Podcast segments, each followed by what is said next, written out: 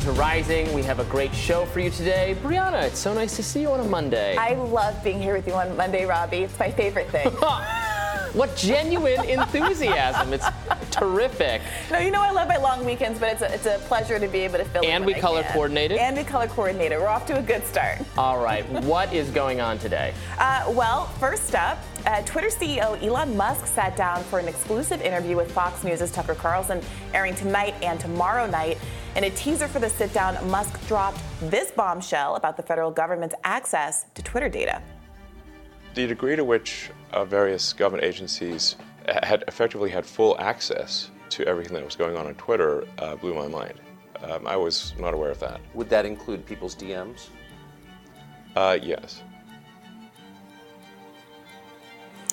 The chief twit also issued a stark warning about artificial intelligence.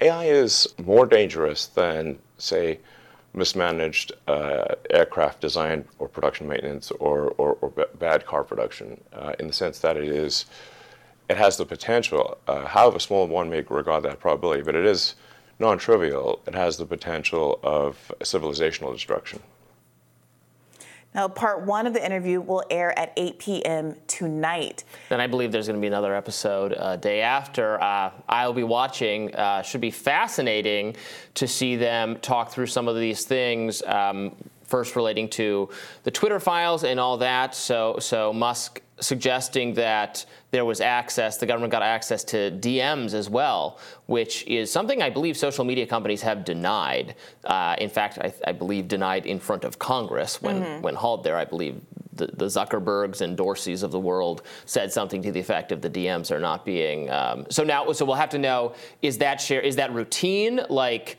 Um, like I'm not even sure it, w- it, was established that content moderators are supposedly are getting access to that. It's supposed to be super duper private, like not even Twitter looking at them necessarily. So is it the case that you know senior Twitter moderator people can just automatically have access to that very easily? Is it the case that they're sharing all of that with law enforcement, or does law enforcement make a request? Mm-hmm. And they obviously, if there's part of a if it's part of a, like a criminal proceeding, you know, we've seen uh, you maybe you can make a, if there's a warrant or something, they're going to cooperate. Yeah. But just but that's not what we, you know in the Twitter files. What we're seeing is like someone at the FBI says, "Hey, we don't like this piece of content." So are they just asking in an informal sense, in, in an informal sense, and then getting access to that? That would be a massive scandal. That would be. Yes. That I mean, that itself would be sort of would, would be I mean it would be violating users' trust on such a level. I'd wonder if it was criminal to to do that yes, with I, users' information I and data. I really hope that the specifics are laid out and that Tucker Carlson asked some important follow-ups in mm-hmm. that issue because we saw something similar emerge in the Facebook case, right? Where Facebook was is wanting to move to end-to-end uh, move everybody over to Messenger as a default, right? Because that, that has that end-to-end encryption right. where Facebook can say, well, I never had access to the messages as right. well, so that when law enforcement comes around and asks for documents or asks for information, they can realistically, plausibly say, I couldn't turn it over even if I wanted to. And then the organization doesn't have to weigh in on things like, well, should I be providing the law enforcement with information about somebody's menstrual cycle or whether they ordered this kind of abortifacient mm-hmm. or whatever as these culture wars ensue. It seems to be the case, based on that brief statement, that something is going on at Twitter which would implicate its uh, kind of uh, complicit- complicity with, with law enforcement that may or may not look good on the company mm-hmm. depending on where the culture war winds are blowing at any given moment. It'll also be interesting to see how he handles the question of the Twitter files, which have been in so many ways the defining move of his ownership of Twitter. Without a doubt. And, you know, which I think so many of us have invested in despite our criticisms, I'll speak for myself, some of my criticisms of Elon Musk and his labor practices, how he treated his own workforce, et cetera. The fact of exposing the unholy relationship between the government and these social media companies, I think is a genuinely important adventure. But what we heard last week during that um, Twitter Spaces conversation with the BBC journalist was that it seems like Elon Musk is largely over the Twitter files. He said everything has to end at some point. And there is some confusion about whether or not his choice to basically ramp down the project is a consequence of his kind of personal falling out with Matt Taibbi and potentially some of the other uh, Twitter files authors, or whether it's one that's really rooted in principle and a belief that there's nothing left to see here. Now, how you can say, a re- revelation like the government was in your DMs, but also, ah, the Twitter files should basically be ramped down, I don't know how you square those two. Yeah, it doesn't sound like we're coming to the end of this project naturally. It sounds like there's a lot a lot more that we would we ought to know, we would like to know, and I, I, think it's very unfortunate that Elon doesn't seem to want to work with Matt Taibbi anymore. Um, I, I, think they should fix, they should repair that. But if not, you can find someone else to continue looking at these things because this was the promise you made is for greater transparency, and it would seem like there's a lot more to look at. I want to ask exactly the question you raised this uh, before we started rolling. This is what I would want to ask Elon: What is going on now? Does the is the government still routinely flagging content for Twitter moderators? Mm-hmm. What are you, what is your approach when they say? Hey, we, we think you know there's Russian misinformation all over the place here, or you know, COVID misinformation or something. What are you doing? What are you saying back to them? What have you told your people? Yes. Because Elon's probably not messaging with them directly. It wasn't these people weren't messaging Dorsey or or, uh, or et cetera. They were they right. were messaging you know the content moderators, right. the senior uh, officials. So what have you told those people? to, to say and to do. You know, have you have you told them to respond with like poop emojis or something, which is yes. Elon's level of seriousness I mean, we have sometimes. That that's been the case. Yeah. That, that's been the default um, auto-generated reply to people who've been making certain kinds of inquiries yeah. about malfunctions with their account being locked out to people who are potentially making more serious government-style inquiries. But some folks have argued, you know, the way that he seems to have kind of discarded uh, the Twitter Files project and Matt Taibbi based on just the comments from that uh, Twitter uh, live conversation, Twitter Spaces conversation, suggests that maybe the project here was more about, you know, cleansing the timeline, as it were, uh, putting some distance between new Twitter and old Twitter eh, by really um, being clear about the malfeasance that happened at old Twitter in a way that kind of distracts Mm-hmm. from any questions about what is currently going on at New Twitter. And it would be such a shame because I do think the project is substantively useful. But it would be such a shame if ultimately Taibbi was, uh, sorry, um, Taibbi was being exploited by Musk to basically launder or create the presumption that there have been improvements when the reality is Taibbi wasn't was given access to these older files during the, the previous era, but there's been very little interrogation of the standards that are being set under new Twitter. And what we know, by the way, is that there have been some very capricious decisions that have been made about banning journalists who were reporting on the Elon Musk account, um, the decision to ban and then bring back and then ban mm-hmm. Kanye that weren't based on any generally uh, articulated principle, but seemingly on Elon Musk's personal whims. Before we go, what do you make of the comments about AI? I'm sure that's going to be a fascinating discussion. I for my part, I don't want to be. Eh, I, I never want to be tech phobic. I, I never want to say, you know, because people have warned about every new sure. innovation in, in, especially in the communications space and said this is going to be the end of humanity and instead they mostly we work out the kinks and it's it's a good thing that we have sure. the radio that then we had TV that now we have the internet Twitter so, I love Twitter right so I'm, I'm just I'm not tech phobic at all that said, I'm a fan of science fiction. I've read all the books. I've seen all the movies where the machines take over and kill everyone. Yeah. Uh, where, where, are you at on the on the fear the machines, aid the machines uh, spectrum? Well, I'm a sci-fi utopian kind of a gal. Right, um, you're Star Trek. That's Star your Trek. nerd entry point. Yeah. So short of the Borg, Star yeah, Trek has a pretty uh, positive view of technology and what it can do. Um, so you know, I'm I'm interested to hear what he has to say. It does when, when you hear statements like that mm-hmm. without specifics, I know it's just a clip from an interview, so it's not his fault necessarily that there's not more specifics there. Um, it can serve the purpose of fear mongering in a way that I'm a little bit distrustful of. Um, I look, I see those dogs, those um. Yeah, you don't uh, like the dynamic, robot dogs. Uh, yeah, those uh, Masters and Dynamic. What is the company called? I want to say it's Massive Dynamic, but that's the fake company from Fringe. Um, Whatever. The, you know the the, yeah. the, robot dogs that are like they are like guns on them and they can open doors and they were famously kind of parodied in Black Mirror and right. It, it, it, that sort of thing I think is very scary. Yeah. Um, the, the, increased weaponization and militarization of our police force, the surveillance technology, the merging of the Amazon rings with police technology and what that means for the surveillance state, I'm very concerned about that. Mm-hmm. But um, I'm interested to see what Elon Musk was actually talking yeah, about. Yeah, there's been so much panic right now about the chat uh, GPT. GPT. thing. It's so many, even like mainstream people writing about tech with this in these apocalyptic tones saying, "Oh, it, it, it, learned how you could like kidnap a child or something." well, you fed it really specific prompts to get it to that point. Sure. It's uh, they've been hysterical with that kind of stuff. So I, sure. I tend to lump this into that same category, but uh, the only people who should know. be really terrified of Chat P- uh, GPT are uh, high school English teachers who are really struggling right now. Because all their kids, well, all their kids are gonna the cheating. Uh, yeah, yeah, yeah, the cheating yeah. seems like it's gonna get worse. um, okay, maybe no ro- robot dogs coming for us yet. Uh, up next, I'll tell you what's on my radar. Stick around for that.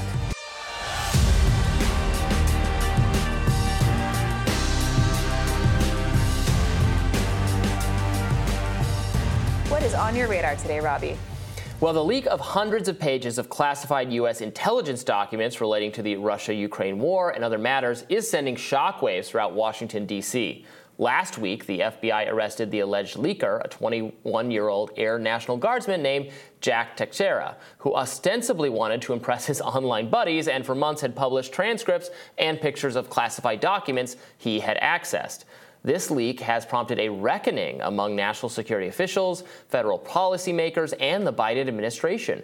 The federal government has reacted soberly, plans to hold accountable the officials whose lax security measures allowed this lapse, rethink what gets classified and what doesn't, and be straightforward and honest with the American people.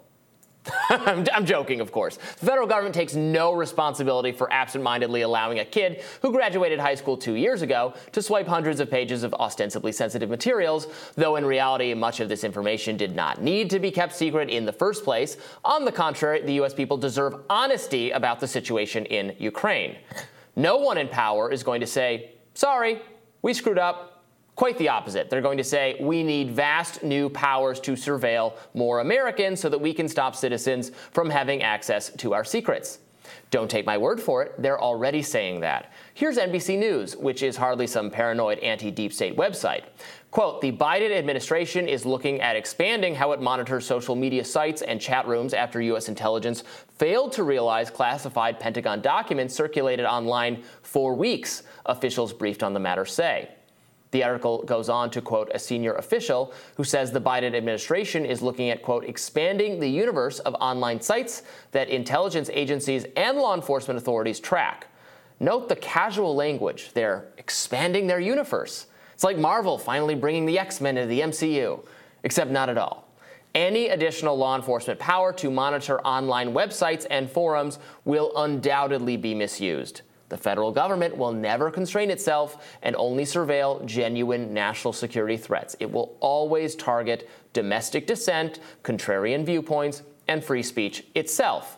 We know this. Time and time again, we have watched as the various heads of this federal hydra, the State Department, the FBI, the CDC, Homeland Security, the White House, have sunk their fangs into Twitter and Facebook and other social media sites. What begins as a supposedly legitimate effort to root out foreign influence on matters of national security quickly mutates into an expansive campaign against any and all misinformation. Misinformation now being defined as anything the regime declares against the interests of the so called experts who staff its bureaucracy. Imagine what would happen if the federal government was given more resources by Congress to monitor online chat rooms like Discord. Well, we know exactly where this would lead. Federal authorities would identify politically disfavored speech, right wing, contrarian, libertarian, leftist, in these chat rooms. They would start communicating with the administrators of these sites, flagging the disfavored speech. A coalition of nonprofits, academics, and watchdog organizations would work with the federal authorities to identify an ever increasing number of hotspots for this disfavored speech. The mainstream media would publish article after article about the dangers of unrestricted misinformation in these forums. Congressional Democrats would then demand hearings on this urgent, pressing problem, and ultimately the administrators of the chat rooms would cave and shut them down. They might even give the government information on the participants. The founders of this country possessed a healthy, if imperfect, libertarian streak, which is why they were deeply skeptical of an empowered federal government. In fact, they came up with an important list of rights that were off the table for the federal government. The feds couldn't abridge them, no matter how badly they wanted to. These included due process, search and seizure, freedom of speech, among others. So it's deeply unfortunate, but in the 200 plus years since the founding, we have not been watchful enough, and the state has abused some of these freedoms, particularly at the intersection of national security. It's all Patriot Acts all the time. We can't give up another single inch of territory in this fight. Any and all calls to give the federal government more power to hunt for intelligent leakers on the internet should be rejected out of hand. So I was particularly annoyed to see this. Of course, they say in, in the wake of a mistake they made, we need new power to watch you. You Yeah. have to be watched more Uh, closely. It's difficult to argue with that, and I have no interest in doing so. uh, you know, given the incredible amount of funding that they have, um, given the amount of that funding that they can't, ha- frankly, keep track of, with the Pentagon having failed what five audits in a row, there was a viral clip that went around I think last week with uh, Jon Stewart where he was really grilling Yeah. um, uh, a national security uh, individual about It was just weapons for militias in Afghanistan. Not a big deal. Right. Like, do you really know what an audit is, John? Like, it was a it was a really Uh-huh. revealing interview in a lot of ways. But all of that background, and then to claim, given all of the expansions of the security state that you've described, that we just need a little bit more, and we could have prevented this from happening. It it it, it it's ridiculous. It is true that there are going to sometimes be leaks. And it's difficult to assess to what extent this one was preventable, um, whether this was some in, internal practice that they should change. But they need to they need to be able to explain that before they ask for more money. It, it, how much money do you need to keep this 21 year old from having access to documents that he doesn't need to have? Is there a different kind of protocol that you could put in place that doesn't require us spending more money? Like maybe that guy doesn't isn't allowed to take his cell phone or any other kind of camera into the room where there are these sensitive documents. Why weren't those sensitive documents? Yeah, what happened to the, what's the room called where they go in and there's no electronics? Um, Oh, I'm in like, uh, that's where they do this top secret discussions. Sure. I mean, or to your point, a point that you make often, are these documents really not that top secret? That's why they're not under such lock and key. And is this just a lot of hot air that's being blown because of the nature, the embarrassing nature of some of the disclosures? Um, who knows? But it is very, the, the government is almost never forced to articulate what it is going to be able to do with the money that they're demanding that's actually going to be connected to whatever leak they're trying to stop. And and we saw this with the Restrict Act. Um, they're talking about TikTok bans. There's a lot of energy over that because of people's fears about um, China and the loss of U.S. hegemony and all of this. But when you like, look at what the Restrict Act actually is, it's so much more expansive than actually a limitation on TikTok. And this is how you get these shoehorned policies in, these shock doctrine moments where there's, there's this expansion of government power. And I think that you're right that people need to keep both eyes open. because we know exactly what would happen. We, we know any, it'll begin as, oh yeah, we're just looking for intelligence leaks, Yeah. just national security threats. But we've already seen how the state does not limit itself to that issue. Then it becomes, again, FBI looking for, oh, this is a joke tweet about the election. It might cause someone to vote on the wrong day. If it's like, hey, Republicans, the, the, didn't you hear the election is this day? Or hey, Democrats. Thinking that some action should be taken against that. That's exactly what they'll do to Discord. Yeah. And and the, and then the mainstream media will assist them because the the overlap between uh, law enforcement, current and former law enforcement, sort of national security advisors appearing in mainstream platform in and on mainstream platforms, suggesting all these actions be taken, and the mainstream media has bought it hook, line, and sinker. That it's so dangerous to have all these unrestricted speech spaces. That it's it's vulnerable to corruption by Russia, et cetera. Yeah, you know, I, I, it's regrettable that the Twitter file seems to be ramping down and we didn't get this far. Um, but I'd be interested to know about the algorithm piece of it because so many leftists were concerned that exactly this has been happening on Twitter for a very long time. That there is an incentive to filter for certain kinds of terms. And we talked about this, I think, last week, that they're going to start looking at terms like. Uh, red pill and Chad and incel that target certain communities. And there's concerns on the left that similar things are being done. And people who have said that they feel like they've been limited on Twitter for quite some time. We never got that far, but the bulk of the the way that um, surveillance happens on social media is via how the algorithm is programmed. And I can imagine a world where algorithms are used to comb through this kind of public discord data in the same way that disproportionately targets less mainstream politics, whether on the right or the left. So that is a, is a really valid concern. And it, it is funny, too, that it seems to be, you know, a kind of fringe right libertarian fear of government and surveillance animated the, the, the community the leaker was a part of. Mm. Like you can see the Onion headline, mm. you know, uh, paranoid anti-government uh, uh, uh, militia people. Are we watching them enough? like that's exactly what they're worried about. Yeah. More rising right after this.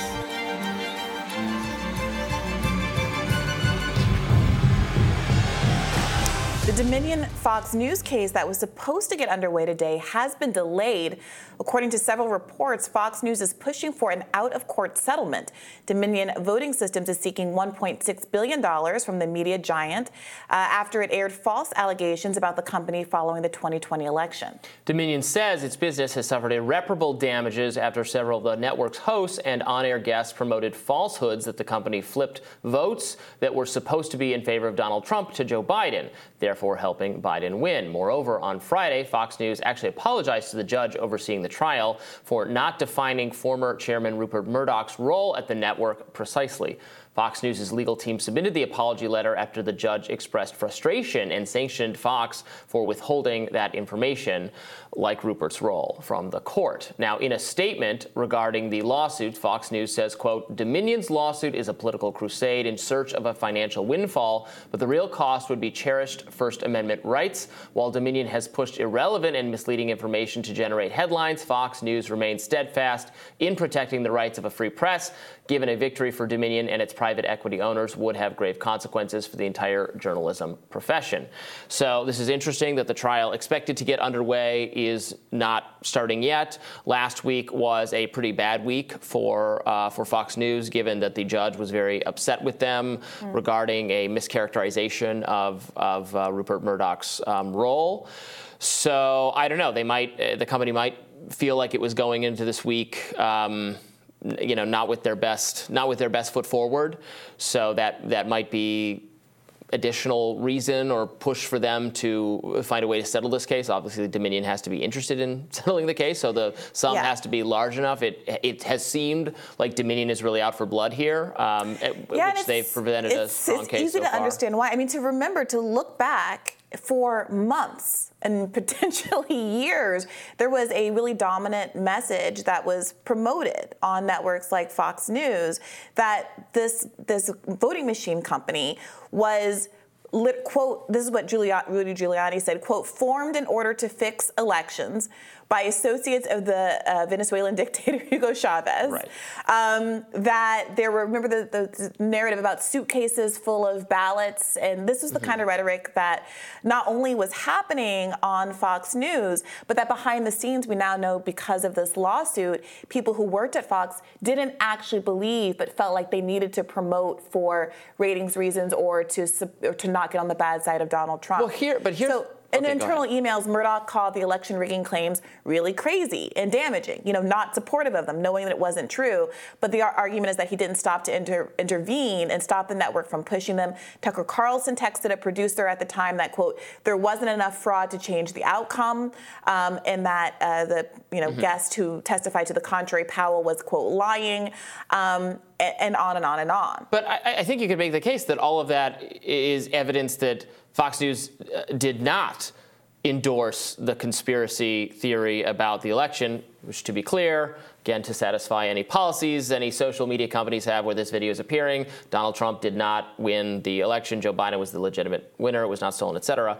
Um, they brought on, Fox brought on guests who said outrageously incorrect things about the election, including Rudy Giuliani, Sidney Powell, and others. A, a fundamental question I see is, is but isn't there a difference between interviewing someone who makes claims that are wrong and you, the, the, the, the, the host, the, the employee of the company, of the platform, of the organization, are you the ones making that claim? And I worry about this from a First Amendment standpoint, from a journalism mm-hmm. standpoint. I mean, I, I worry about it for us I, I wouldn't want to, you know, be on the hook or be liable for something. I, I wouldn't want to be in a case where we could be liable. So we have to lo- look at, we have to think very uh, carefully about which guests we could even have on, because if they say something crazy and we don't immediately make that disclaimer or something like, by the way, we don't endorse mm-hmm. that, then uh, suddenly we can be sued for a billion dollars. Yeah, so That's very da- concerning defamation ca- cases are, you know, against media companies are very difficult to win for this reason. Yeah. But what um, Dominion is arguing is that Fox knew that the guests were what they were going to say before they had them on, mm-hmm. that they had. Um, uh, they knew what the sources of their various claims were. They knew that they were inaccurate, and there was a choice to bring them on anyway. Uh, and that I think that the the inside, outside, behind the scenes, public facing gap that we're seeing from these internal emails and mm-hmm. text messages and such uh, of Fox hosts, where they know that the information is false. I mean, it seems to me to be indicative of two things. One, a choice to continue to launder. This is an argument to launder um, what they know is a publicly popular but wrong position without having to personally take it by using guests as a middleman. And two, there's this question of whether or not it undermines the audience's faith in the news organization if they are so willing to kind of carry water for opinions that they privately believe are not in fact true. And some people have pointed to the fact that uh, just today, I believe, Fox News took out a full page ad in the New York Times, of all places, touting the fact that it is a much more trusted news outlet than uh, NBC, CNN, CBS, uh, MSNBC, et cetera, with 41% of Americans trusting it compared to 20, sub 20 numbers for the rest of those stations. And, you know, is mm-hmm. there some inconsistency there. Um, does Fox News earn that trust when we now know from this lawsuit, regardless of the outcome of the lawsuit, but we now know from the document discovery in the lawsuit how willing, how much willingness there is to endorse a narrative, to run co- cover for a narrative, to allow a narrative well, that is so contrary to what the hosts themselves believe. Well, whether viewers do or should trust this network or any other is not a is not the question of the lawsuit, right? And I think there's a difference between thinking information is inaccurate mm-hmm. and thinking it's defamatory. I mean, we have guests on this show. I mean, you know, I'm a libertarian, you're a leftist. You probably think some of the guests from my side are saying things that are inaccurate. I probably think some of the guests from your perspective are inaccurate. I don't think it's defamatory, but I, I, I do think it's inaccurate. I mean, it's my opinion. I don't know. Well, I could be wrong. But, and and that's, I think, maybe those hosts thought they were bringing on people who were saying things inaccurate, and that's different. That's a different thing than thinking well, that it's defamatory. Let's drill down on that a little bit because I think there is a realm where you can be plausibly wrong. You know, where mm-hmm. you could think, well, elections are a big deal, hypothetically. Let's make sure that um, any evidence of tampering, there's been anecdotal, let's say there's anecdotal evidence that ballots weren't counted, that there was some foul play and, and you have a guest that come on, comes on that says, we need to investigate that. And maybe they're wrong. Maybe there wasn't actually evidence of foul play, but I would argue that that's not defamatory. Is it, do you see a difference between something like that and someone coming on and saying, you know, Russian spies, mm-hmm. aliens from outer space, uh, Venezuelans, whoever mm-hmm. it is, have created this organization in the United States for the principal reason of rigging our elections and therefore this company isn't to be trusted. I mean, is there a point at which you're making affirmative claims that have absolutely no basis in reality that it does slip into something that com- goes from mistake to defamation? Well, I, I, mean, there are there are versions of those things that right that the mainstream media said about you know, Russian involvement on on social media companies that ended up being totally false. Is it defamatory? And it's just false. Now you can always maybe, sue. Maybe. Again, I, you can always sue. Like Dominion is also suing uh, Rudy Giuliani and mm-hmm. Sidney Powell, and I think that has total. Ba- those are the people who said the things. I think that's different than suing the venue in which they were said. Well, let's let's look at that. So say hypothetically. Again, this is what's being decided, but I, yeah. I'm trying to I'm trying to argue from a the threat to journalism and freedom No, of no, no. I, expression. I'm, I'm with you. I think it's an interesting question. I'm just trying to work through it. Yeah. Take the government example. And I, and just, just- by the way, I said the same thing. You know, when uh, when uh, there were lawsuits relating to Kyle Rittenhouse and the Covington Catholic kid, I said, sure, sue that Native American man who said that who, who went on TV and said he was stand, he you know he gave me that awful stare and he wouldn't let me pass. That was false. Sue him. You're going to sue the the TV channel he said that on? I don't. I didn't agree with look, that at the time. If there were if there be texts clear. that show that Don Lemon, I'm just picking a name out of Yeah. a hat.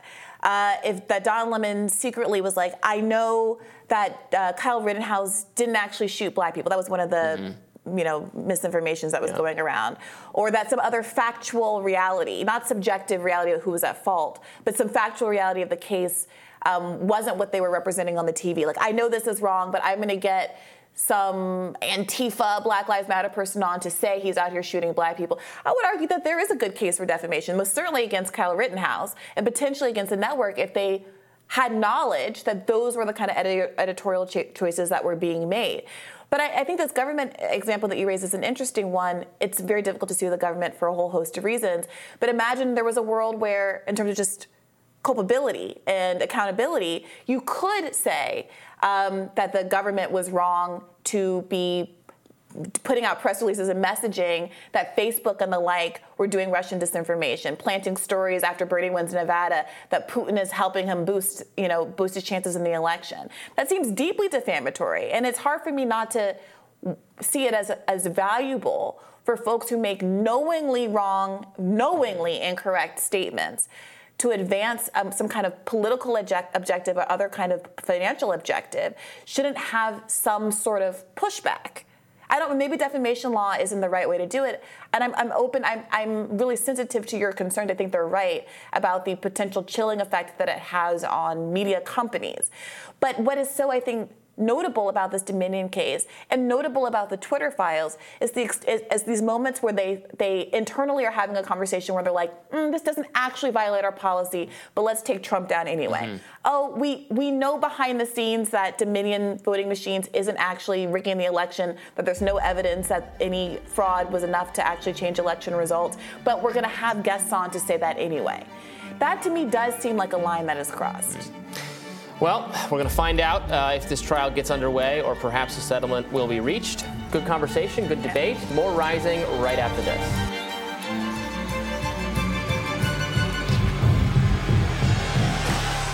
For years, Supreme Court Justice Clarence Thomas has claimed income from a real estate firm that no longer exists, New York, uh, the Washington Post reporting reveals. Over the last 20 years, Thomas has, quote, reported on required financial disclosure forms that his family received rental income up to hundreds of thousands of dollars from a firm called Ginger Limited Partnership.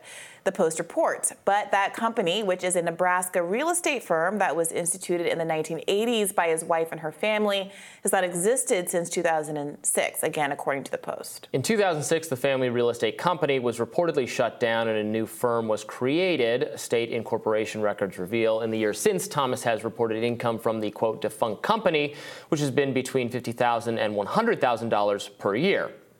In recent years, without any mention of the newer firm, Ginger Holdings LLC, the Post says.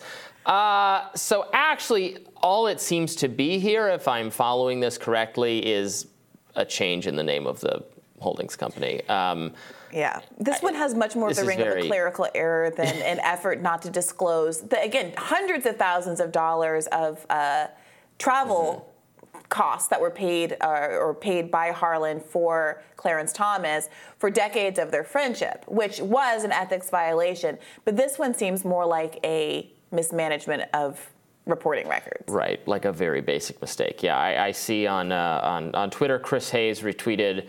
Jo- uh, Chris Hayes, the MSNBC host, retweeted, uh, retweeted Josh Marshall of Talking Points Memo, saying that the issue here just seems to be that the family company reincorporated under a slightly different name, and Clarence Thomas kept using the old name in disclosures. So that is sort of a nothing burger. Sure, I, I tend to agree. And even though I think that the failure to disclose the other financial gifts over a, per- a period of many, many years is significant. Um, and I got to say, if the shoe were on the liberal foot, I think we'd be hearing a lot about the corruption and the pay pay for play of liberal justices.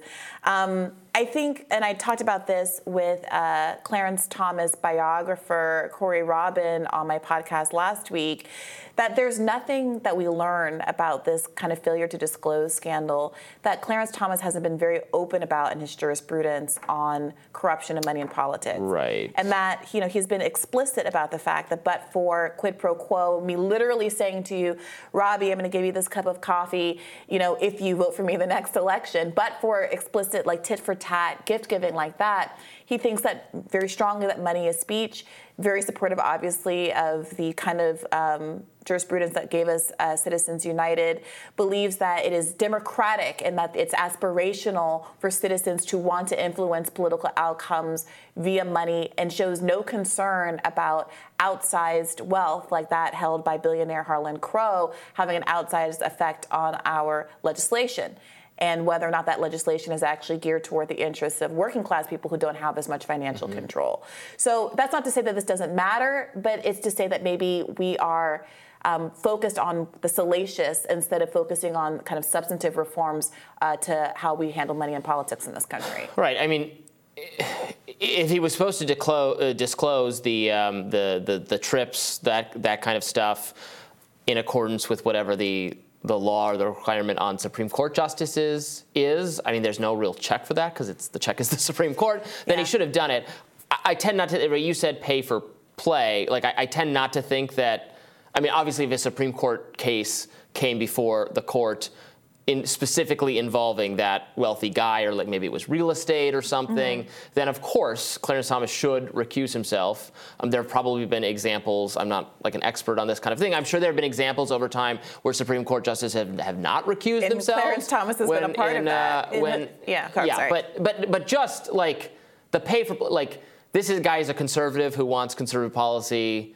Clarence Thomas supports is a conservative who wants conservative policy. That's not. I think that's not quite the same as saying like, yeah, I'm going to give you gifts, and then you're going to give me some favor. Like, right, which is why Clarence Thomas doesn't see a problem with it. And, I mean, and I again, really, like, well, people, I don't either. I guess people have been saying Clarence Thomas was going to rule in substantially the same way. He didn't need Harlan, the Harlan Crow relationship to do that. I think that's largely true. Although I do think that sometimes folks are being a little myopic about the ways in which policy can benefit someone like Harlan Crow outside of his literal real estate mm-hmm. properties or companies being involved in direct litigation before the courts. One thing that I think that Senator Whitehouse has done a very good job of is highlighting the extent to which, if you look at the 5 4 conservative leaning decisions on the Supreme Court over the past you know, a couple decades or so, while there's a lot of attention that's played to paid to you know abortion and affirmative action and some of these more culture war issues overwhelmingly those 5-4 republican leading decisions are about campaign finance reform, um, tax law, the kinds of uh, financial liberties that the rich too often enjoy in this country as opposed to the poor. And there is, I think, that it's done a real disservice to working people in this country that they believe, they might believe that, you know, the conservative justices are quote unquote on their side because they're, they are advocating for them with respect to various cultural issues. But the real money, the reason why the Federalist Society arguably and some of these conservative institutions and donors put so much money behind the FedSoc to Supreme Court pipeline and funding um, this particular kind of conservative jurisprudence isn't because they want to, you know, protect Americans from woke queen, drag queens or whatever, but it's because they are very much literally rigging our legal system to disempower the working class.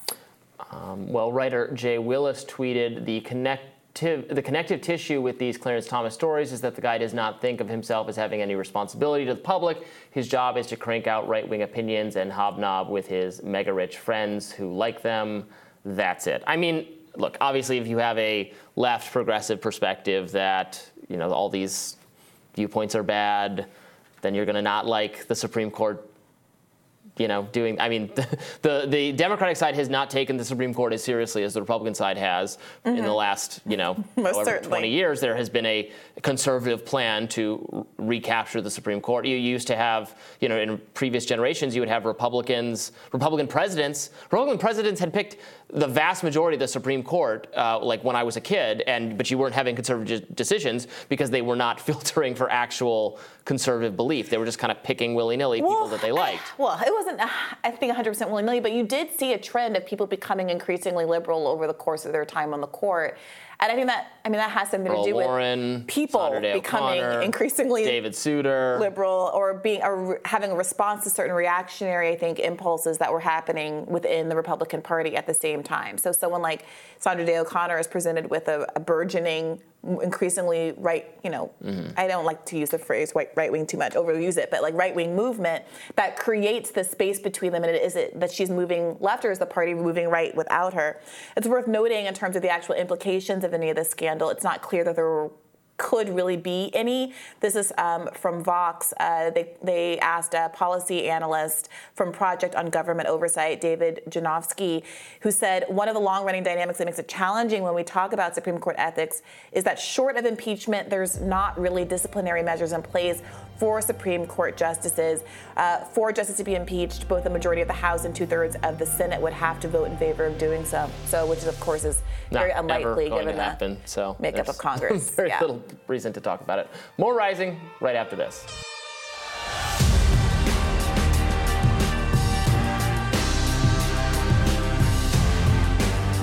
Independent reporter Jimmy Tobias recently published an article in The Nation about new documents the House Select Subcommittee on COVID 19 released on the pandemic origin paper. You say these documents, quote, highlight the involvement of several top health officials, including Dr. Anthony Fauci, and prompting the work that led to the paper titled The Proximal Origin of, SARS CoV 2. Jimmy retweeted a quote from a Twitter user that said, The familiar bunch of virologists and their media sidekicks Hiltzik in particular, are furious about James C. Tobias's recent article in The Nation. The ferocity of this mob attack on a thoroughly professional freelance reporter is puzzling. He wrote day three and counting. In the meantime, I'm prepping a new NIH FOIA lawsuit. Joining us now to weigh in is Jimmy, Jimmy Tobias himself. Welcome, Jimmy. Thanks. Thanks for having me. So, what did you write about that has everybody so hopping mad? Yeah. Well, really, um, we just presented some documents to the public that um, the select subcommittee on the coronavirus uh, pandemic obtained, and they had put out a memo in early March, you know, documenting sort of how the the proximal origin paper came to be published and some of the peer review process that it underwent. You know, and rather than accept that memo at face value, I wanted to see the underlying documents for myself, and so I asked the subcommittee to release them to me, and they did. And then I, you know, I provided the full set of documents to our readers um, and yeah, they shed light on how the paper was published and the peer review process it underwent. But yeah, I was, I was pretty surprised to receive some vitriolic um, pushback and, and, denunciations from certain factions of, of the virology profession and their social media sort of allies. Yeah, it's interesting, and, and from my standpoint, um, you know, the most relevant kind of information being disclosed as a result of your terrific article is that the Proximal Origins author. Um, seemed hesitant to weigh in on this question at all several days before sending the email to the journal where he'd evidently changed his mind he was pitching the paper and the question becomes you know if you were if you were so uh, if you lacked enough certainty to discuss this, and then just a few days later, never mind, you're gonna, you know, you, you want to weigh in with this strong paper, really making the case for uh, for the for the animal origins. Um, you know what. Uh, what changed with your thinking, and, and the concern is that he, and it's been you know acknowledged how much he was prompted to do this by Dr. Fauci and a few other people. Um, is, is, that you know the shape of kind of where we are with things now? Well, what more can we glean from this timeline? Yeah, well, look, you know, I'm a freelance reporter, you know, trying to put public records in the public domain in, in a neutral, fact-based fashion. That's my sole goal. And really, what I've been trying to do is obtain records from the very early days of the pandemic that shed light on how, you know, top public health officials like Dr. Fauci and Dr. Collins, as well as top scientists, were talking and acting about the pandemic origins, you know, behind closed doors. And so, you know, we put these documents out in the public domain. We provide different perspectives from different parties. You know, some people say that this paper was nothing more than science at work, and others see sort of an effort to downplay the lab theory. You know, including um, Dr. Robert Redfield in his testimony. um, before the subcommittee last month. So we're we're trying to elucidate what happened and put records in the public domain. And you know, people people can draw their own conclusions. We're not, you know, basically all of the article is, you know, the scientists and the public health officials in their own words. So that's the goal, and and you know, I, that's just what I see my value being as a reporter, getting records and putting them in the public domain and letting people look at them and, and draw their own conclusions. Well, Jamie, we tend to allude a lot to the um, lack of safety protocols uh, in place at the Wuhan laboratories. Does anything in these documents clarify what exactly we're talking about? How how um, lapsed were the safety protocols, or perhaps they were never in effect to begin with? You know, these documents didn't touch on that so much. It really, you know, this kind of showed how the the paper got to Nature and then Nature Medicine and like sort of an inside look at sort of how the the scientists were thinking about the lab origin. So it didn't touch so much on the um, safety concerns. You know, an earlier article I wrote had some references to that issue. You know, Dr. Jeremy Farrar, you know, called, you know, said, you kind of referred to um, apparently referred to, to lab safety practices in, the, in China as the Wild West. You know, that's been a quote that's been often touted. But but these documents were, you know, they were really a follow up article to the deeper article we did um, earlier this year. Uh, um, and and yeah, you know, it's just been very surprising to get sort of denunciations and name calling and things like that from professional scientists. Right, and then it makes you wonder are the people doing that name calling, and I, I, see it, I see it all over social media, the kind of, you know, people who rallied around the animal origin idea, uh, you, you, have to wonder if, if, they're ideologically motivated to prefer that explanation because it doesn't impugn the kind of research that they and government funded scientists want to continue doing.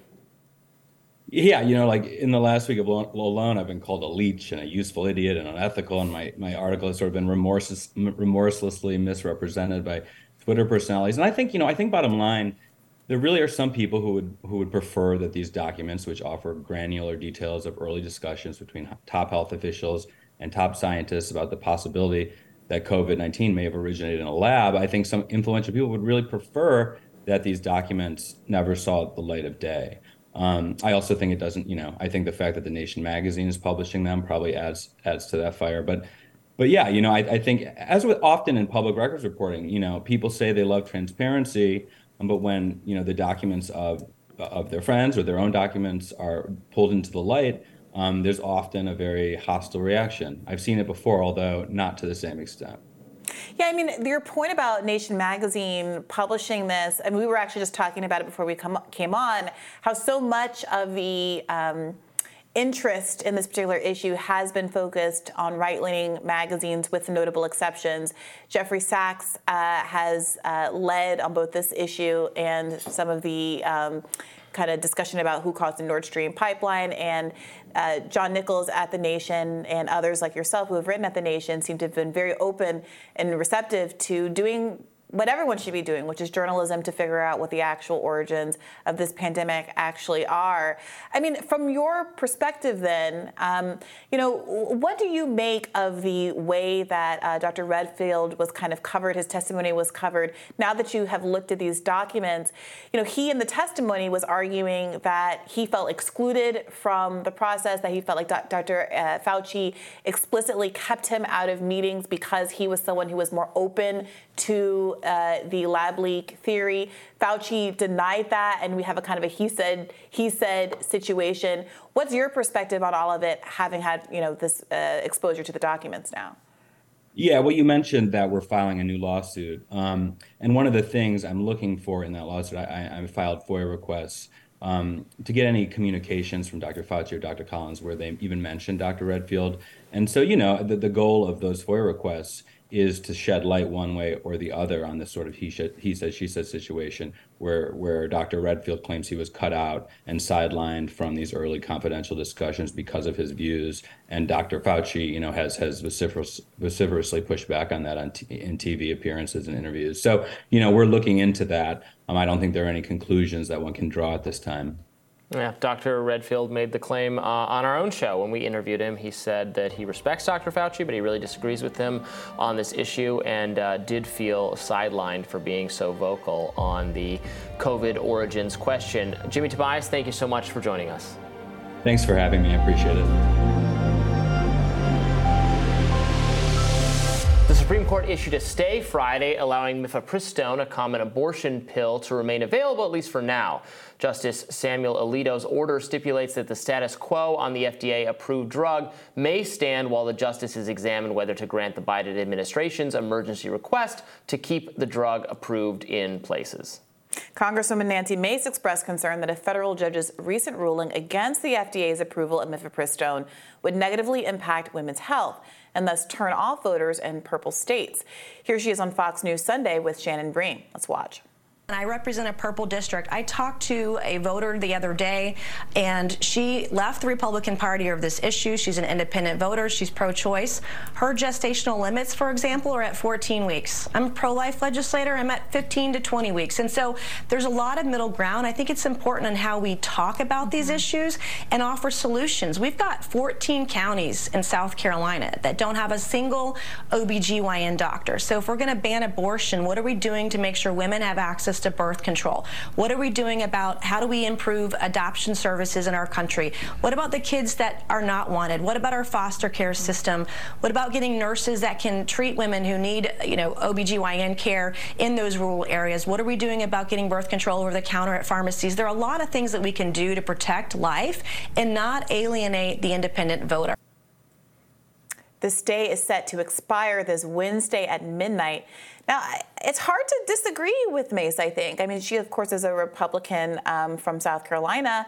And I think that she is being very savvy about what her constituents actually do or don't want. As, by the way, was Donald Trump, who really warned Republicans that the Dobbs decision was not good for their political outcomes. And we saw that in midterms. It really drove uh, uh, turnout for Democrats. And as Nancy Mace mentioned, caused independent purple voters to want to lean Democrat because this is a um, pr- priority issue for a lot of voters. You're absolutely right to mention that Donald Trump has been talking about this. I actually saw some reporting, I believe, in the Washington Post about whether evangelicals, one of Trump's most loyal aspects of his base are actually getting frustrated with hmm. Trump mm. because in conversations with top evangelicals, he always stresses what he has already done on abortion, that he's he was the most pro-life president we've ever had. Mm doesn't say what he's going to do in the future, and it is kind of giving every indication that he does not want to go nearly as far as as the very socially conservative base purely for electoral reasons because he thinks it's an electoral loser to go as far as some had. Uh, and now I think Trump would obviously rather blame the midterm results on the Dobbs ruling than on there being really like bad Trump handpicked candidates in several states. Do you think he's wrong about that? I, well, it's it's clearly both, mm. but uh, but no, I, I think the GOP going too far in abortion can motivate voters absolutely doesn't help when people like Lindsey Graham say there should be a national abortion right. ban when they're trying to you know block this drug which has been approved for 20, 20 years, years, half of all abortions um, in the United the States six week it. look most people most Americans have have so a tiny number of Americans have very very pro-life abortion should never be permissible ever views, and a tiny number of people have a abortion until birth and then slightly after whenever you want to do it views. The vast majority of Americans think we're, we're down with uh, safe, legal, but rare. We're said it should be uh, a, a a valid option for some people in some circumstances and they don't want to they don't want to draw that too early or too late. So some level of abortion restrictions you can get away with that. There's support for it, but the the total kind of abortion banning or setting the the cutoff way too early absolutely lacks broad support. Yeah, I didn't have uh, Robby quoting Hillary Clinton on my bingo card today. She was but, right about that one. yeah, look, I, I, there's many aspects of this that I think are very difficult for conservatives to defend.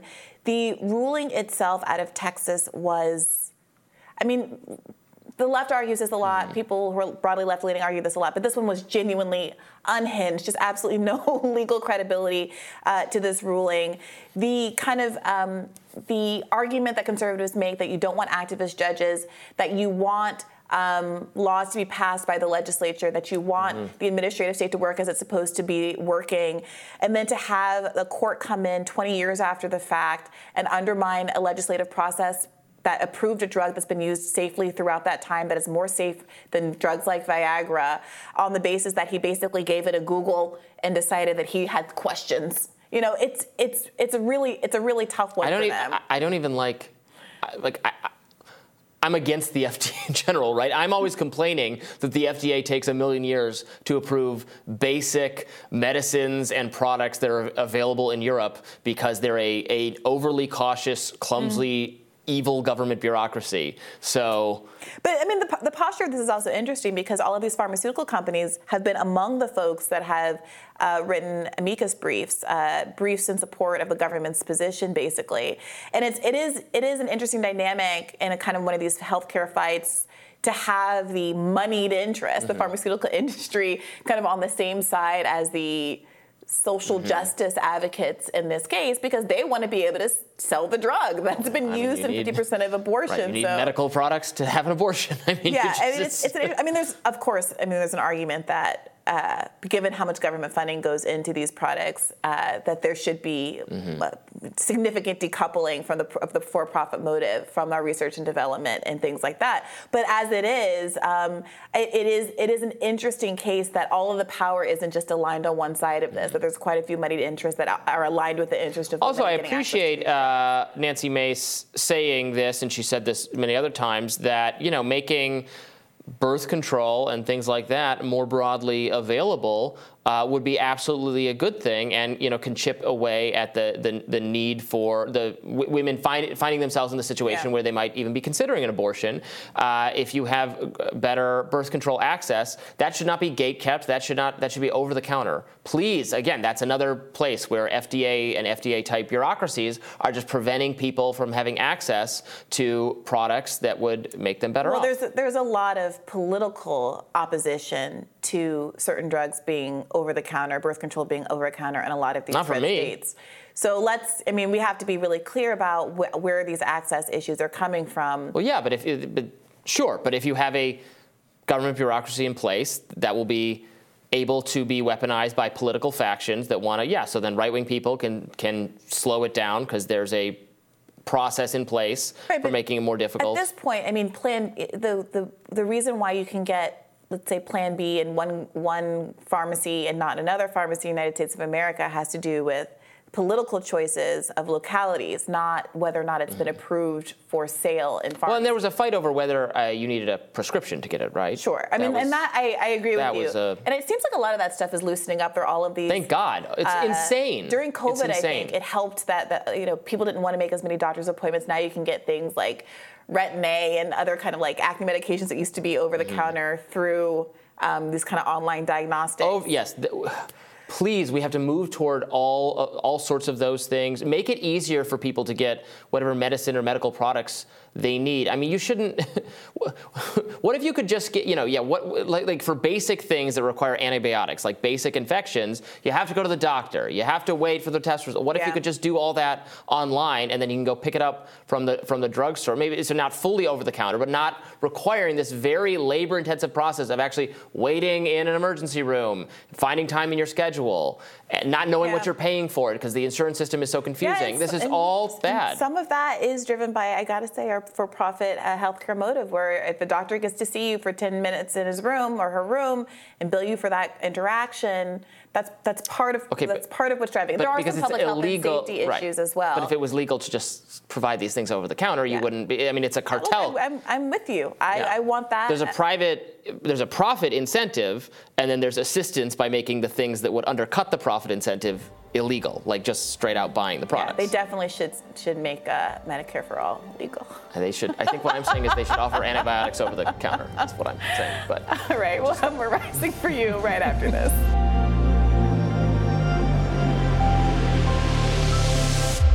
A Missouri family is searching for answers after their 16 year old son was shot in the head after accidentally ringing the doorbell of the wrong house. Now, according to Kansas City Police, Ralph Yarl, who's black, was asked by his parents to pick up his siblings at 115th Terrace, but accidentally approached a home on 115th Street instead. Now, after ringing the doorbell, Yarl was immediately shot by a white homeowner in the head. After watching him fall to the ground, the homeowner shot Yarl again. The wounded 16 year old had to ask for help at three different homes before finally receiving assistance. He is currently in serious but stable condition. The homeowner, who police have not named, was taken into custody and placed on a 24 hour hold and then released by officials. No arrest has been made. Now, people have been objecting to this person's release. Apparently, that is pretty par for the course until, charges are, are formally, uh, charges are formally filed. And there have been a number of protests around this principally because um, there is this question of whether stand your law ground is implicated here again. Missouri law does not require a person to first retreat before using deadly force if they feel their life is in danger. And in cases like this, this kind of subjective belief that if you're in your home and someone comes up who is threatening, um, you have the ability to use deadly force to defend your home. And the argument that many folks have been making is that because of the public perception that black men are, are dangerous. Inherently you get situations where i'm sure there's going to be an argument that seeing this 16 year old on this front porch ringing the, de- the doorbell was justification in a lot of people's minds for a homeowner to swing first and ask questions later. Yeah i mean obviously that should not be justification. Uh, I wonder if the you know the ringing the doorbell is a kind of counter indicator because what the the mailman, the, the package person, the pizza guy, people uh, ringing the doorbell is in fact a about as non-intimidating or threatening thing you can do. You're like announcing your presence, right. ostensibly having a legitimate. Pre- I mean, anyone can. I mean, people can do that. You can you can ring someone's right. like that is within the scope. That's not considered look, a violation it, of someone's property yeah, rights. Yeah. Just generally. So if I mean, we're not to the point, obviously, where we're hearing his argument for why he did this or presenting any kind of legal defense. We're not even to the point where he's been charged, although I ag- agree based on what we know about this so far. Obviously, we need to gather more information. It sounds like there will be a charge forthcoming. There should be a charge forthcoming. Um, yeah, I mean, ringing the doorbell should be commonly understood as, as not a as not, you know, he wasn't was he like in the backside or corner of the house, you know, peeking in the windows? That would be different. Than I'm, not, I'm still not I mean, saying he should be. I'm I, saying if, if, you're trying to present a stand your ground, again, ringing the doorbell doesn't say to me. Oh, this this was a provocation or a threat because it's a very standard issue thing for anyone and, to do when and, they come up to even a stranger's house. Tough. Of course, it, can, it is also the case that someone can impersonate a, a, a, delivery person who they can say they're reading the the water pressure on your house and come in and like you can ring a doorbell and still be doing a crime. Do you know what I mean? Right. But the question is where are we legally going to put the onus? Are we going to put the onus on, you know, the homeowner? Are we going to put the you know and give them you know, or we're going to put mm-hmm. the onus on the person approaching a house to say, if you don't want to get shot, you basically have to proceed with extreme caution, or else you're liable for, you know, what kind of society do we want to create? And that's what's happening with these kinds of stand your ground laws. And I think choices are being made sometimes about, you know, some people will readily say, yes, the homeowner should have um, the presumption, the onus should be on the person approaching the house. Your home is your homestead, it's your castle shoot first, ask, ask question later is exactly the kind of world that we want to live in. I do think that sometimes that presumption is rooted in a belief that no one is ever going to think that someone like you is causing harm. You have people who have never been in the position where there's been a people have reacted negatively to their existence um, because of what they look like. And you know that's difficult for people to internalize. But in a case like this, where not only did he shoot this 16-year-old, but once he was shot, he shot him again, and then the shooter wasn't even the person who got medical assistance. The the kid had to ask a number of somehow I don't even know what kind of state he possibly could have been in, trying to get someone to help him in this environment. I mean, I don't know. I really hope it's not the case that the the laws that we're promulgating to keep us safe aren't fracturing our sense of community such that not only are we shooting kids who ring the wrong doorbell, but we're not rushing to get them help and medical assistance when they obviously need it. Yeah, I, look, we need to learn much more. Uh, if there is a possible racial motivation here, I, am seeing there's calls among the protesters for there this to be a hate crime um, charge. Obviously, we need to know more about the views of the state, or you know why the person who shot the kid believed he should do that, or that was, that was the right thing to do. Um, I, I don't I don't see, I don't think the stand your ground law should be applied here because of the ringing of the doorbell. And I, I, take your point. Yes, we don't want to live in a society where you can't, you can't knock on a neighbor's door because you are so fear that they might just shoot you. Um, I do think people should have the right to defend themselves and their property from crime when there's gen- when there's genuine evidence a crime is being committed, I don't think you're obligated to just stand back and watch it happen. But there was nothing so far that we know, and uh, of course we have to wait for more information. We could learn different information, but based on what has been reported so far, there is no reason for any reasonable person to think that you just shoot somebody when they ring your doorbell.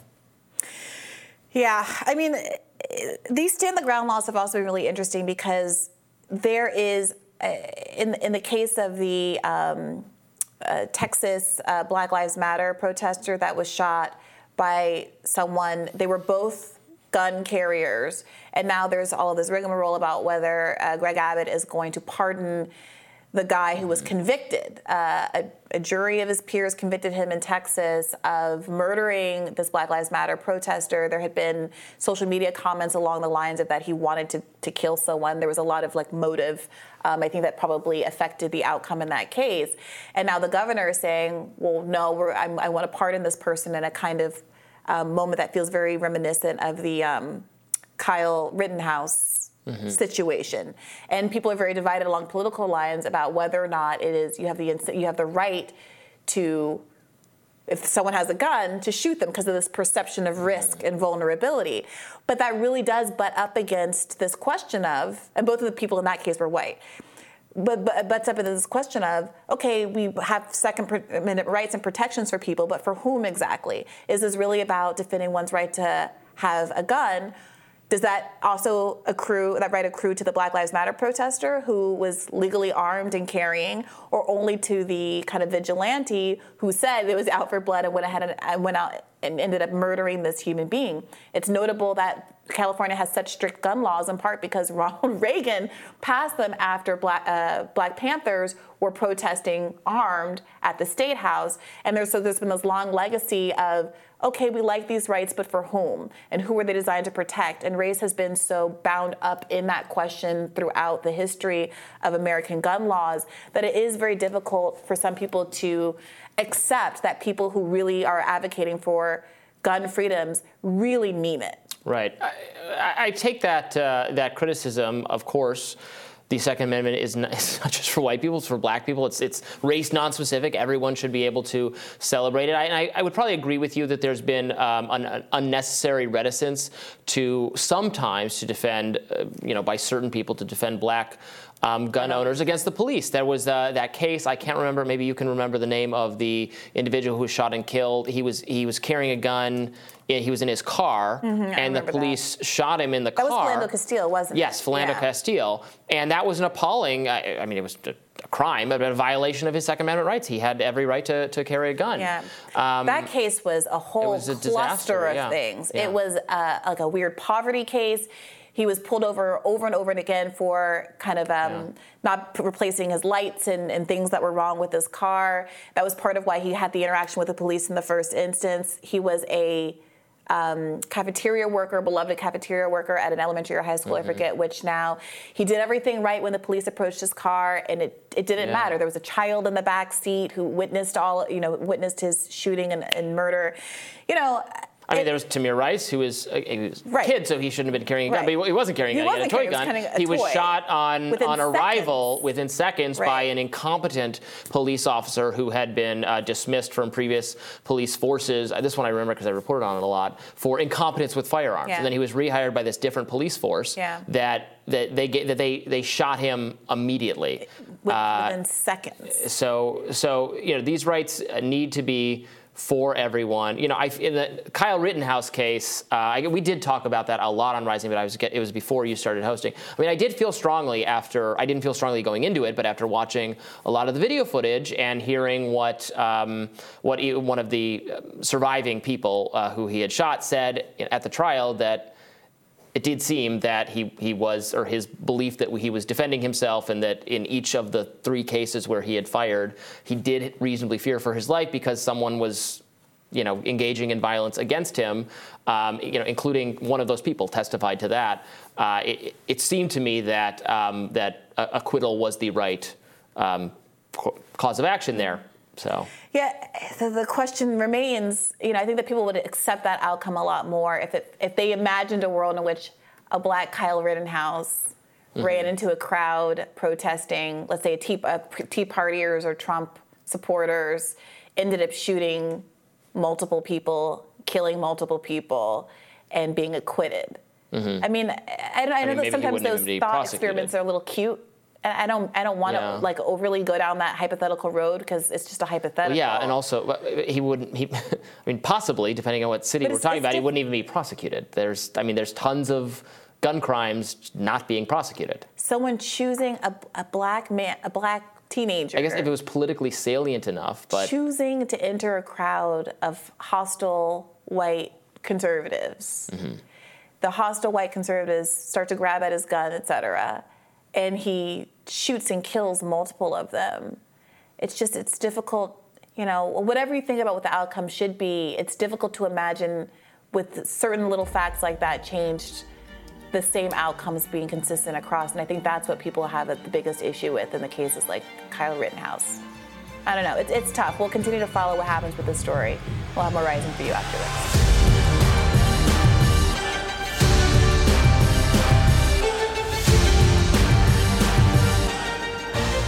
Democratic Representative Katie Porter has been accused of fostering a hostile work environment for some of her staff. She responded to that allegation on The View. Let's watch.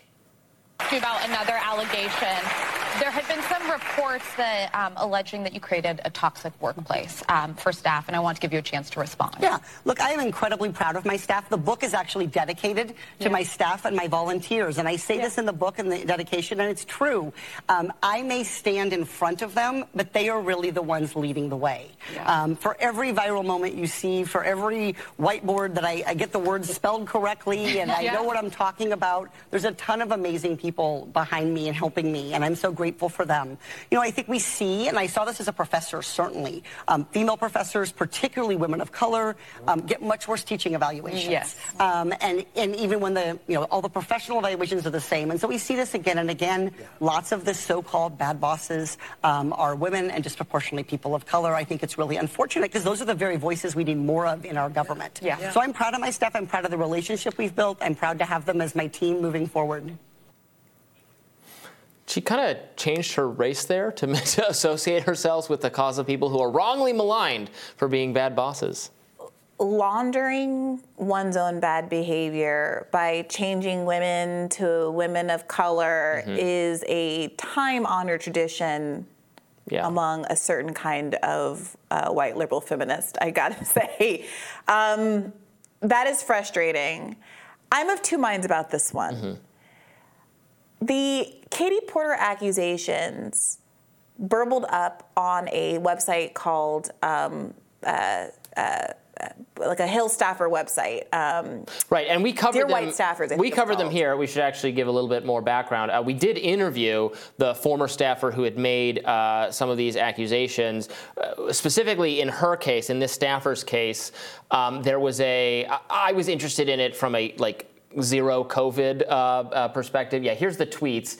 So the staffer was accused of potentially putting Katie Porter at risk of having gotten COVID for not like you know, following all the exact protocols as militantly as possible yeah, or something. They had gone to and, a funeral, and, and yeah. Katie Porter accused the staffer of, because of her exposure at that funeral, making her And she was just not having it. The, the, like the staffer was like, "I'm so sorry. I understand why you'd be frustrated." And Katie Porter was like, "Oh, "Okay, well, you know, what? you can't come in anymore. You're going to finish this out." Yeah. She was on some kind of fellowship or program. You're finishing this out remotely. Yeah. Let, let us know. You know, let's work out a time where you can, you know, y- you disease-ridden flee to, to reclaim your stuff from the office. That was the tone of it. Right. Obviously, that was not a direct quote. that was I, the tone of what I she do had to think say. that we had. I'm of two minds because one, the fact that that burbled up on this um, account, which is kind of known for being an outlet for staffers in a routine way, feels a little bit less like a hit piece. Some of these hit pieces that do tend to come out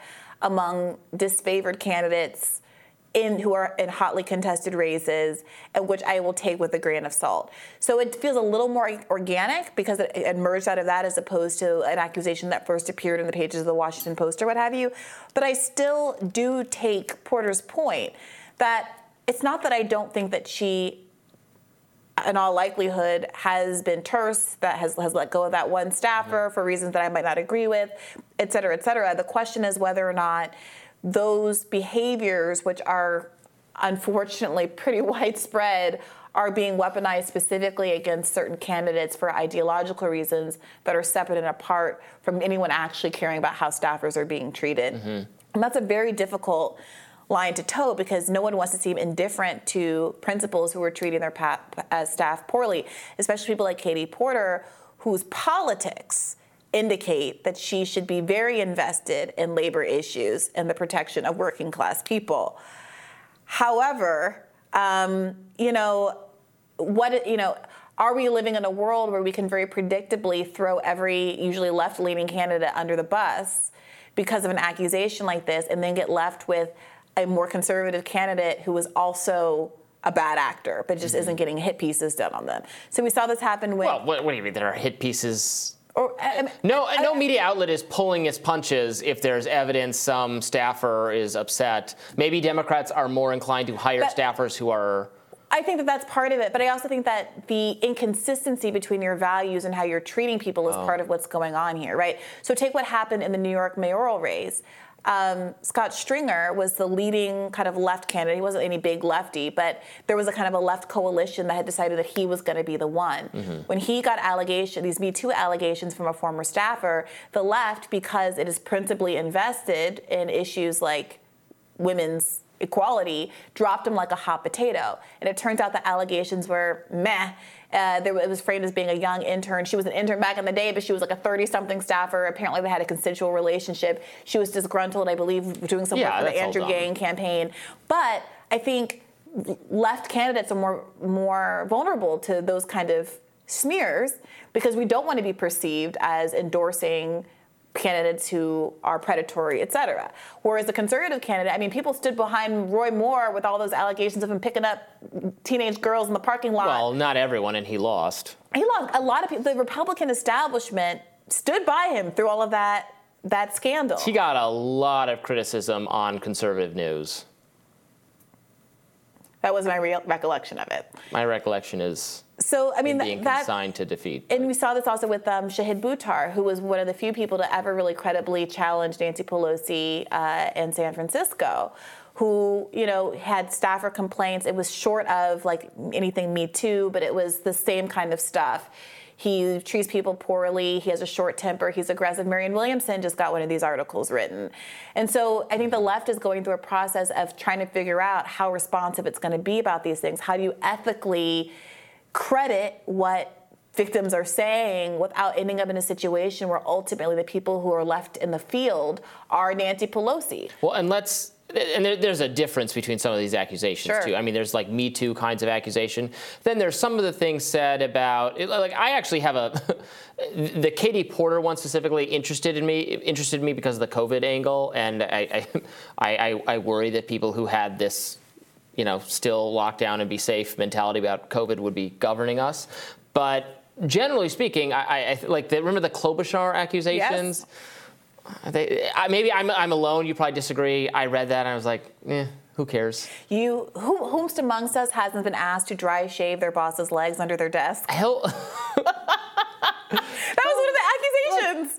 the, the young people complain too much about having to do like ac- the actual work of working for a demanding political person. I mean, sorry, you're not special. Do the job, etc. Look, I, I do. Th- And the second time they get they get their feelings hurt a little bit, they wanna they wanna rush to the to the media and turn it into a thing. It's just this grievance based outlook. Look, I think there is a little bit of that. I had definitely witnessed working with younger staffers and thinking, oh my goodness, don't go to a law firm if you think this is a problem. But that, you know, I'm torn because it's just because things have been bad in the past doesn't mean we should be saying, well, I went through it, you should go through it too. There, I do think there's this renegotiation of the line. You know, should staffers be berated because you didn't pack a fork and now Amy Klobuchar has to eat her plain salad with a comb? Mm-hmm. I would say no. But if I worked for a candidate like Amy Klobuchar and I really believed in her, would I probably keep that to myself? You know, that she yelled at me because I didn't get her a fork? Yeah, I would keep that to myself. I mean, I believed very deeply in the Bernie campaign when I worked for it and didn't feel like every kind of interpersonal issue in the office needed to be a referendum on the principles validity as president of the United States when he was not even there. He's traveling around Right. the country, and I do think that sometimes those things get unfairly conflated. You know, eh, a bunch of women of color walked off of Elizabeth Warren's Nevada campaign. The press, frankly, mostly covered it as a triumph for Warren in negotiating a difficult time. But never mind, is it Elizabeth Warren's fault per se that staffers halfway across the country had these issues? Does that mean that she's not going to be a good president? Maybe not. Mm-hmm. And so, how much do we weight these kinds of stories? I just think it's it's difficult, and you can't ignore the ways in which the outcomes don't necessarily match with having the effect of having the most, po- you know, politically strong um, and ethical people actually in office. No, this is this is actually a, a problem I've noticed from watching or covering kind of progressive activist movements that they've developed this culture of uh, of almost too much exposure to to you know g- having an interaction you don't like internally to the movement and thinking it should be blown up to epic proportions that it should be covered in the media it shouldn't be something you d- just deal with privately or Yeah. complain about privately Yeah. everyone complains about things in their workplace privately that's like Alex how it goes Morse was another one. The, yeah, the oh, yeah, well, yeah. Well, that's yeah. Again, that's I,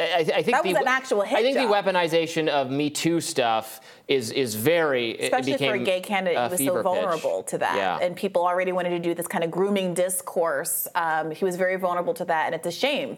Um, yeah, that was insane. That was a Yeah. huge, horrible misstep there. All right, let us know what you think uh, about Katie Porter and other similar kinds of allegations in the comments, and we'll have more rising for you right after this.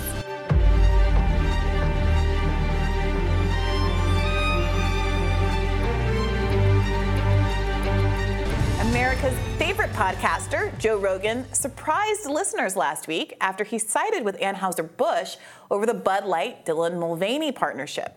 Rogan dismissed the uproar while drinking none other than a can of Bud Light. Here's a snippet of what he had to say. Let's Yeah. get get some Bud Lights. Let's uh, do this Yeah. in support of Bud Light in their time Let's of be stress. allies by getting a little day Let's be, we're gonna be allies. Yeah. You know, because Kid Rock and Travis Tritt have put the hammer down. I know. They were really fighting the good fight, man. Here's my take. Okay. Like what you're what you're doing, what they're doing is just spreading the brand to uh, an extra group of people. yeah. Why, if something is good, do you give a f- who's got it? Like, would we do this with cheesecake? Like, you know what I'm saying? Like, if there was like a bomb cheesecake and all of a sudden, you know, some radical group like Uh-huh. Antifa really got into the cheesecake, we'd be like, f- this. Yeah. And if the eh, like if the Cheesecake Factory sent Antifa a cheesecake, you Yeah. know, te- for ten more years of chaos, you know, like, like a celebratory, a celebratory. Moreover, Donald Trump Jr. has also stepped into the fray. This one was a little surprising to me. He's urging those boycotting the beer over the Mulvaney partnership to stand down.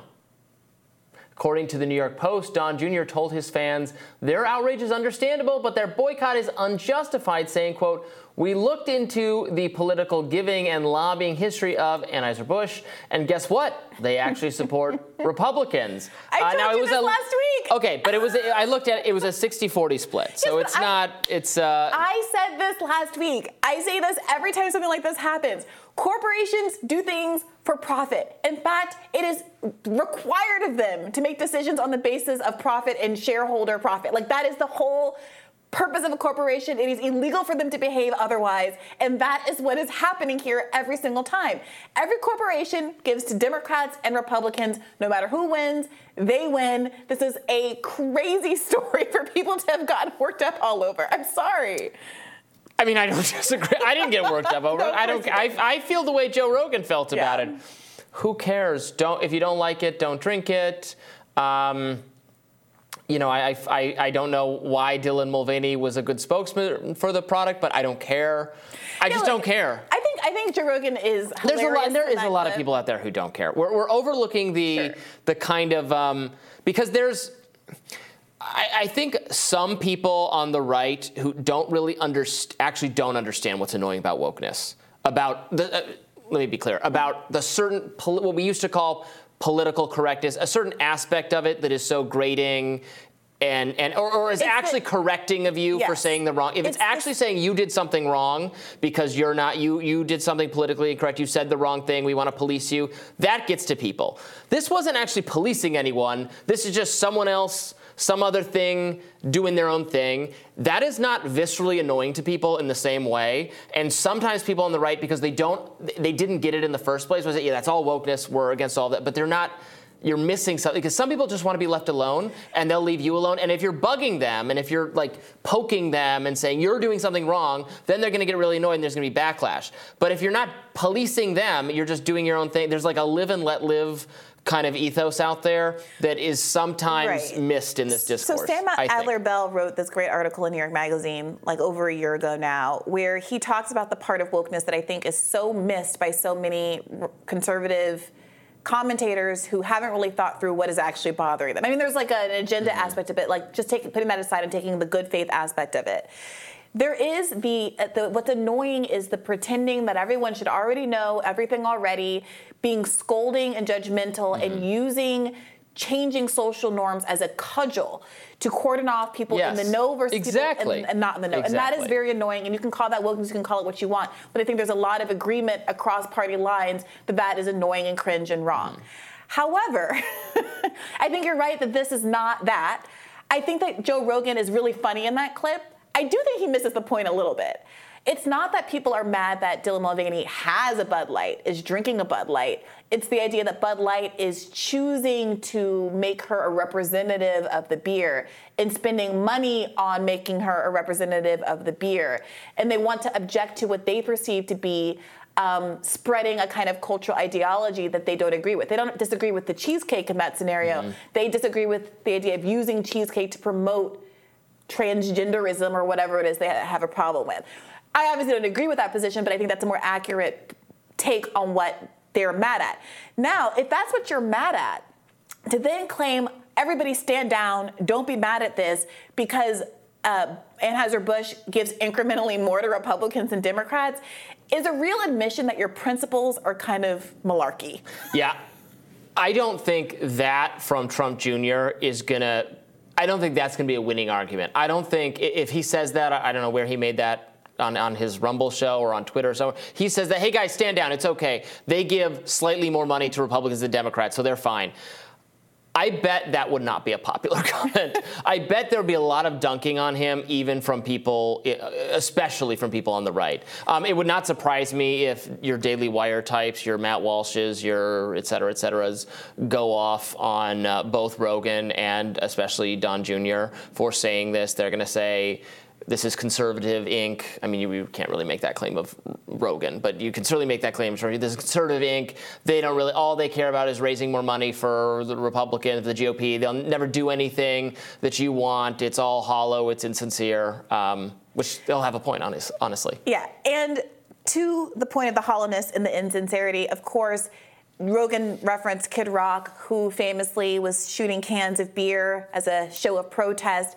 Kid Rock then went on to endorse a hard uh, seltzer called Happy Dad, which, plot twist, uh, has Caitlyn Jenner as one of its spokespeople as well. But she's again, she's a Republican, so that's fine. She's she's a she's a good trans person as opposed to the bad trans people like Dylan Mulvaney. I remember she was a supporter of Ted Cruz in 2016. She continues to be a supporter of. Donald Trump and conservatism, and it is very confusing. Um, and it's not entirely clear what they're going to do with her, given that trans issues have become such a political uh, fulcrum. I mean, there are there are conservative trans people. We interviewed, uh, I, I guess that was me and Batya, maybe uh, Blair White, who's a very conservative uh, trans woman YouTube commentator, Hmm. and just like totally disagrees with the rest of the transgender community uh, on various aspects of the policy. Yeah, I mean, I do think that there is much more diversity of an opinion within the trans community than Mm-hmm. is acknowledged in kind of